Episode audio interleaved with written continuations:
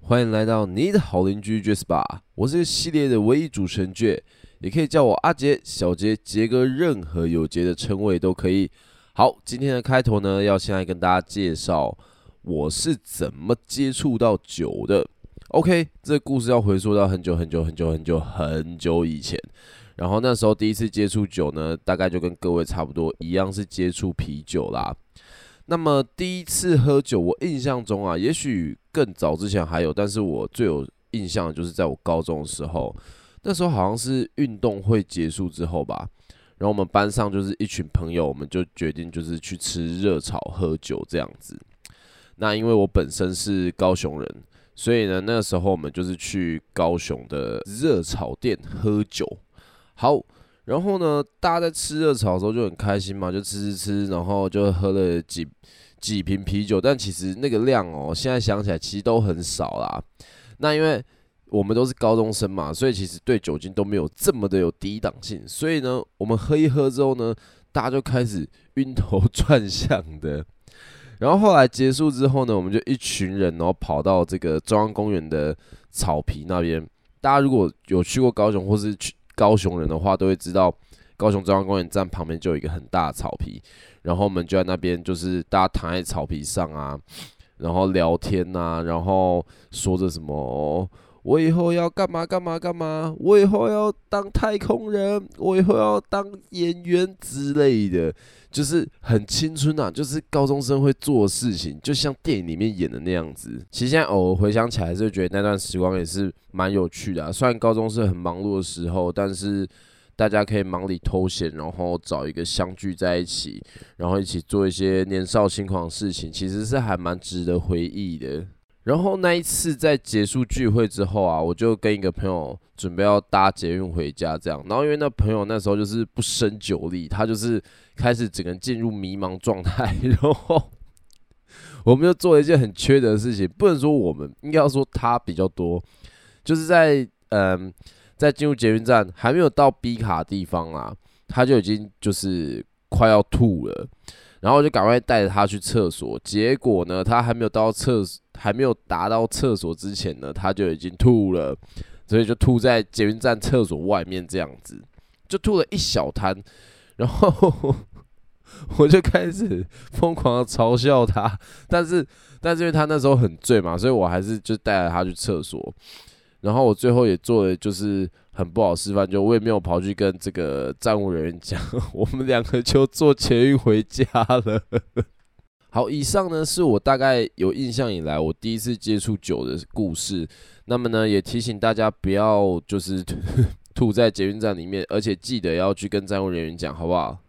好，今天的酒吧主题要讲什么呢？今天酒吧主题要来讲畅饮大小事。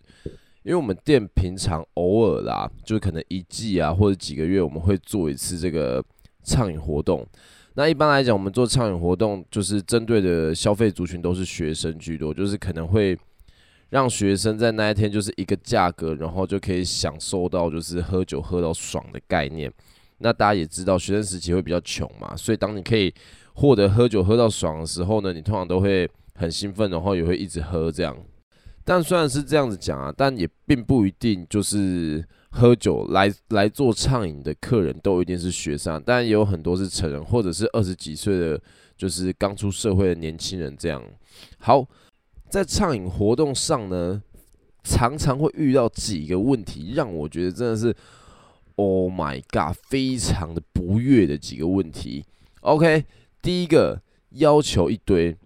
我跟你讲，都已经说畅饮了，还是会有客人过来跟你说什么哦？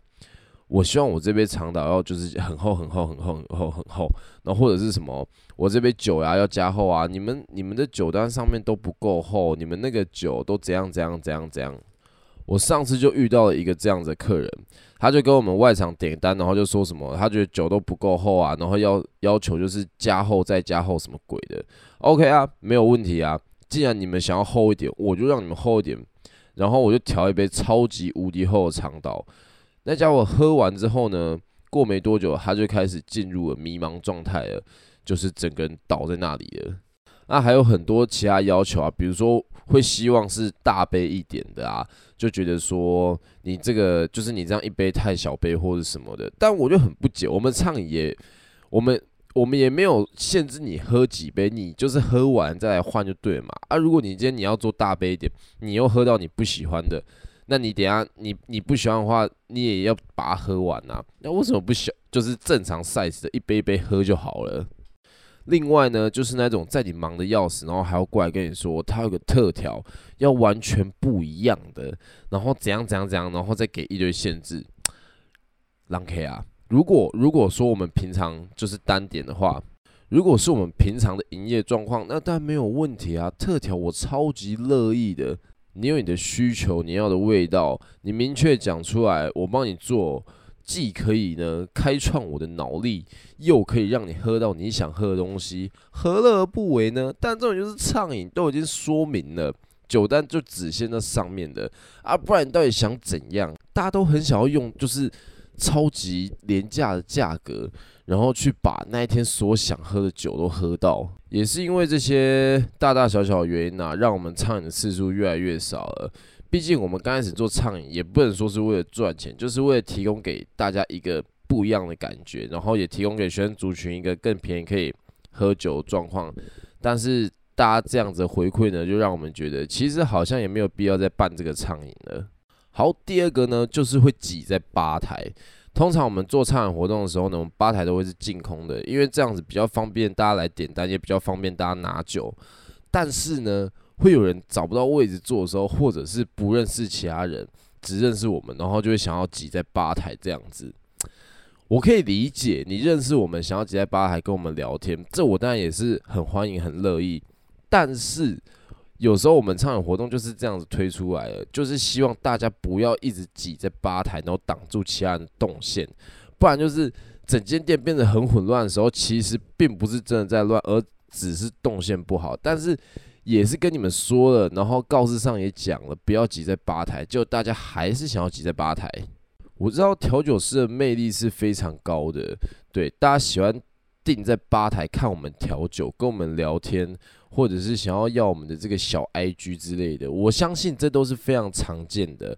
我也理解各位喜欢我们的风采，但是拜托大家，畅饮日的时候呢，还是去找个位置坐吧。接下来第三个。硬要跟我点酒，因为一般畅饮日的时候呢，我都是当这个调酒师。诶、要怎么讲？我平常也是调酒师，对。但是，一般跳一般畅饮日的时候，我们会叫大家就是客人去跟外场点单，然后很多人呢就会直接越过外场，直接想来跟我点。那其实其实讲坦白，你要喝特调或什么，其实没有关系，你就跟外场讲，他会记住你的需求，然后再跟我讲。硬要跟我点单概念，我其实可以理解。可能就觉得说，哎、我跟这个白天的比较熟，我跟你们的就是店长比较熟，所以我要跟他点单。OK，我可以理解这个概念，好不好？但是畅饮日的时候，大家就稍微配合一下嘛，你就去跟外场点，又不会怎样子，酒一样是会送到你手上啊。你跟我点，其实讲坦白的，也不会比较快，只是会让我这边记单变成比较乱而已。好，第四个，第四个其实不免俗的呢，就是吐啊，或者是骚扰其他客人啊。或者是跳舞，但其实跳舞我觉得是很有趣的，因为大部分大家喝醉酒跳舞的状况呢，都是属于很可爱的，就是可能会一群在舞台前面呐、啊，然后可能是有表演，或者是有 DJ，或者是有放音乐状况，然后就会有人在那边跳舞。那当然，跳舞这个真的是有趣到不行，只是像另外几个，比如说像兔啊，兔也说过，就是兔在店里会会收钱，那变成有些客人哇。直接给你钻一个超厉害的漏洞，他吐在杯子里，吐在杯子里超级恶心呢！你怎么可以想？你怎么可以做出这种事情呢？你自己想想看，你的杯子好，我们虽然一定会洗，但我们看到你那杯子，然后全部都是你的呕吐物，然后在那边洗的时候，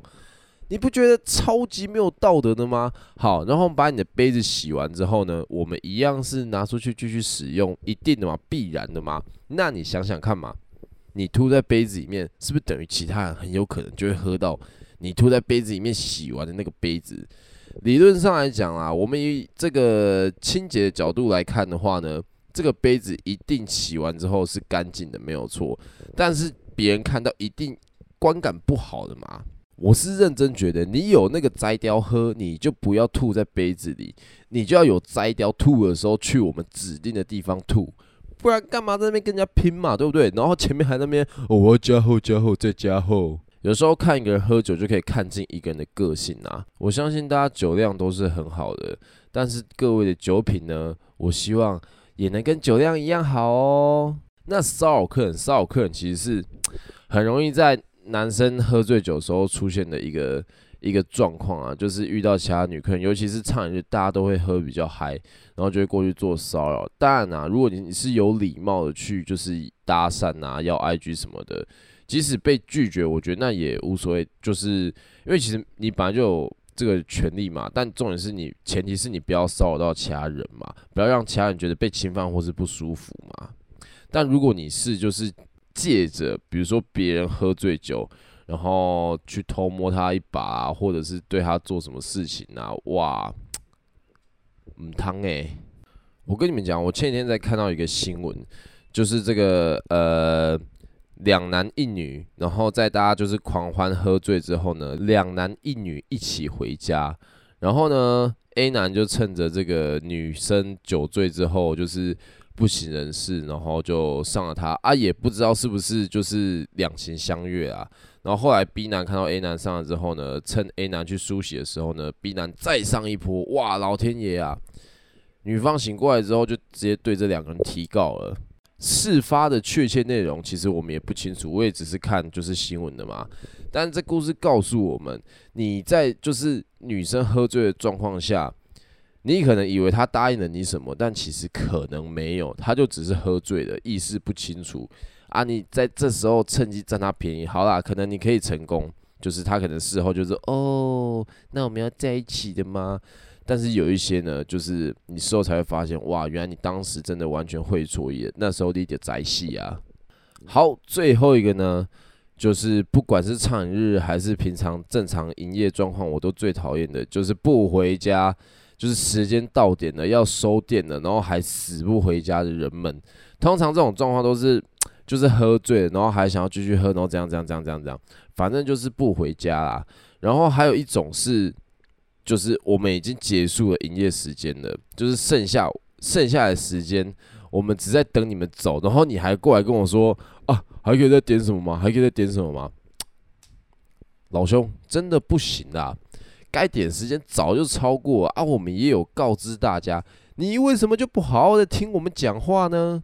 那有一种最常遇到状况是外国人，因为我们店其实偶尔也会有蛮多外国人去的。那外国人状况是在于说，比如说我们今天我们是两点停止供酒，然后我们会上我们的舞台，然后对全店讲说我们要停止供酒时间，但是外国人他可能就会听不懂中文或者怎样子嘛。但是其实他们当下也都没有任何的，就是来询问啊，或是怎样子。他们，